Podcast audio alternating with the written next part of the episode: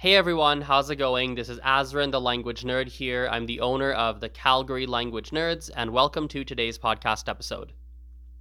I want to learn, I'm sorry, I want to talk about something that recently clicked in my mind, and it's, it's about learning grammar in another language.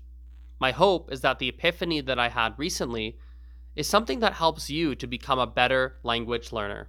More specifically, my hope is that after this podcast, you are better at learning grammar in another language. This podcast will shed some light and provide clarity as to how to go about learning grammar. And I'm going to explain this in terms that I've never used before. So, there's a book that I came across recently, which is written by Scott Thornbury, and it's called How to Teach Grammar. Scott goes through a few different methodologies that one could follow to teach different grammar concepts. What's really cool about his book is he even provides a number of a number of real life examples of how you can implement the strategies or methodologies he brings up in his book in the classroom. He even have he even has a section of the book which talks about how not to teach grammar. Now, reading his book basically it was helpful for me because it helped me separate not separate it helped me clarify my own thinking about how to go about learning grammar in a language because there are many different methodologies I use as a language learner as well as a language teacher. And what was interesting to me about reading this book is, is I realized that everything I do to learn grammar, as well as teach grammar, all the different strategies, methods, everything falls into primarily two different buckets. Now, he calls these buckets, I'm actually going to look at my phone so I get this perfectly right because I've got it right here. Got some notes today. He basically has a deductive approach and an inductive approach. Okay? Let's start let's start with the deductive approach. So a deductive approach to teaching or really learning grammar would be using a rule-based approach. If you picture this in the classroom setting, this would look something like this. The teacher walks in, presents uh, presents a grammar rule, uh, explains to you how it works, what the what when you use it, the exceptions, gives you a whole bunch of examples. They might then have you do some practice exercises to practice that grammar grammar point. In other words, it's a very traditional approach to learning a grammar point. So that would be, for example, a deductive approach. So a deductive approach starts with the rule, the grammar rule, and provides examples. An inductive approach is quite the opposite.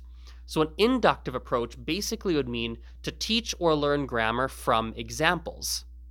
So this would be where you are you are either provided with or perhaps you notice native speakers speaking in a certain way and you notice, huh, like in, in Spanish, for example, you might just notice it seems like the you conjugation in the present always ends in an S.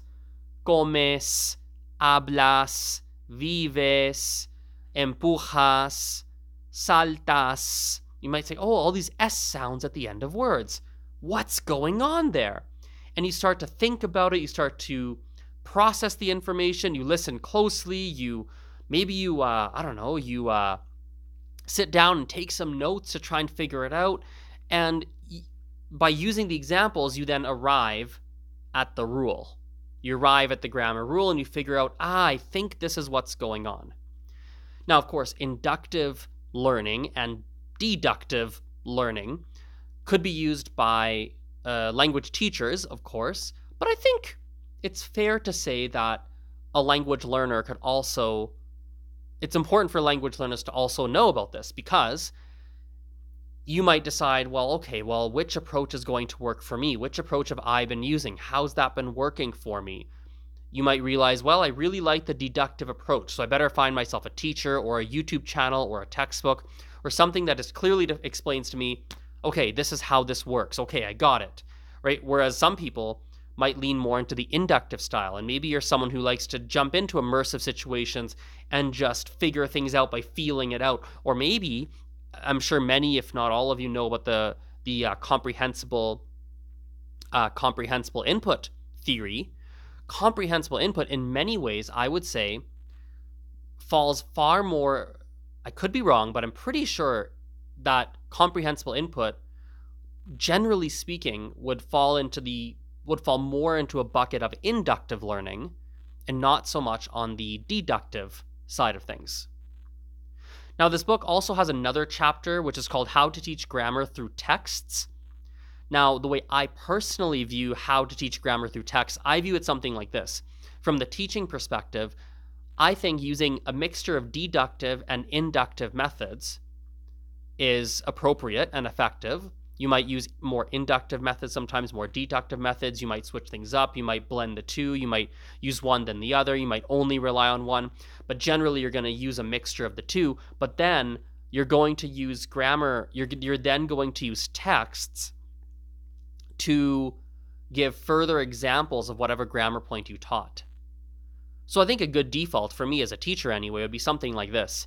I might start teaching a grammar point more inductively meaning more organically, meaning I might say, okay, look, here's this text. We keep seeing this le word like in Spanish. We keep saying le, le, le, le. We keep seeing this in this text that we read.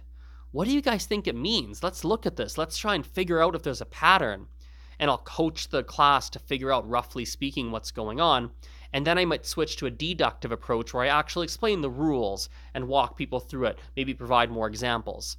But but then in subsequent lessons, what I might do is I might then switch to using how to teach grammar through text and using that sort of approach where where I specifically pick texts to read out, read in class or read for homework that use a lot of these le les in Spanish, for example. And so I think when you're looking at learning grammar overall, everyone has their own approach. Of course, there isn't a one size fits all answer.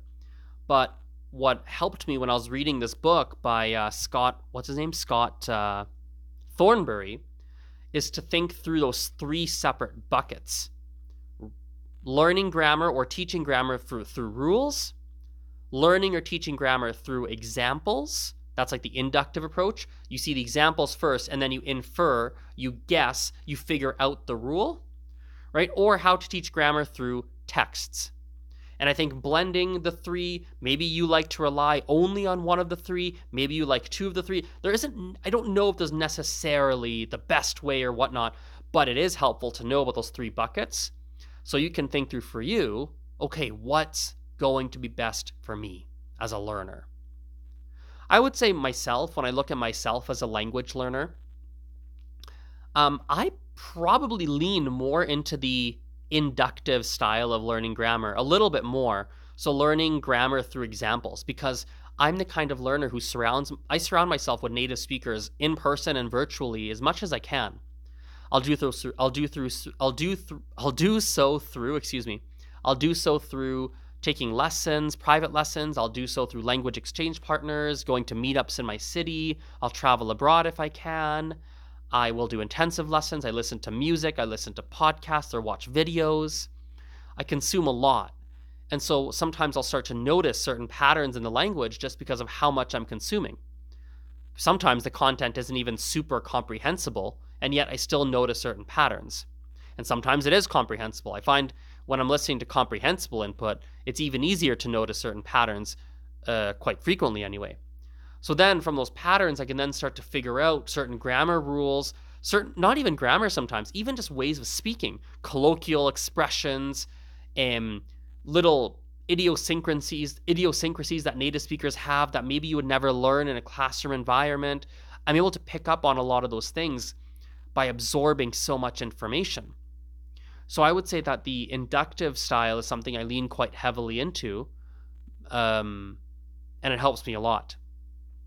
Now, the deductive side of things, I still do that. So, in other words, learning through grammar rules is something I personally still do quite a bit.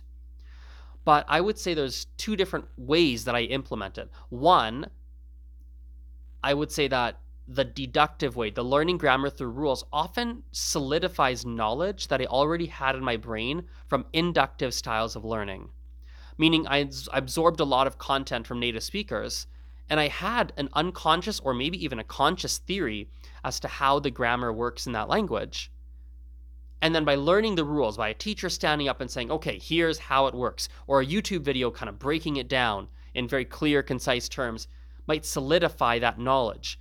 And it might move the, the grammar knowledge from my unconscious mind, where I was aware of it, but I couldn't maybe articulate exactly how the wor- how the rule worked, to the conscious mind where I go, ah, I see why I've been talking this way. I see why I've heard 15 native speakers say that phrase. Ah, I get it now. Right, that makes sense. Right, so then that becomes a deductive. It solidifies the knowledge I got inductively.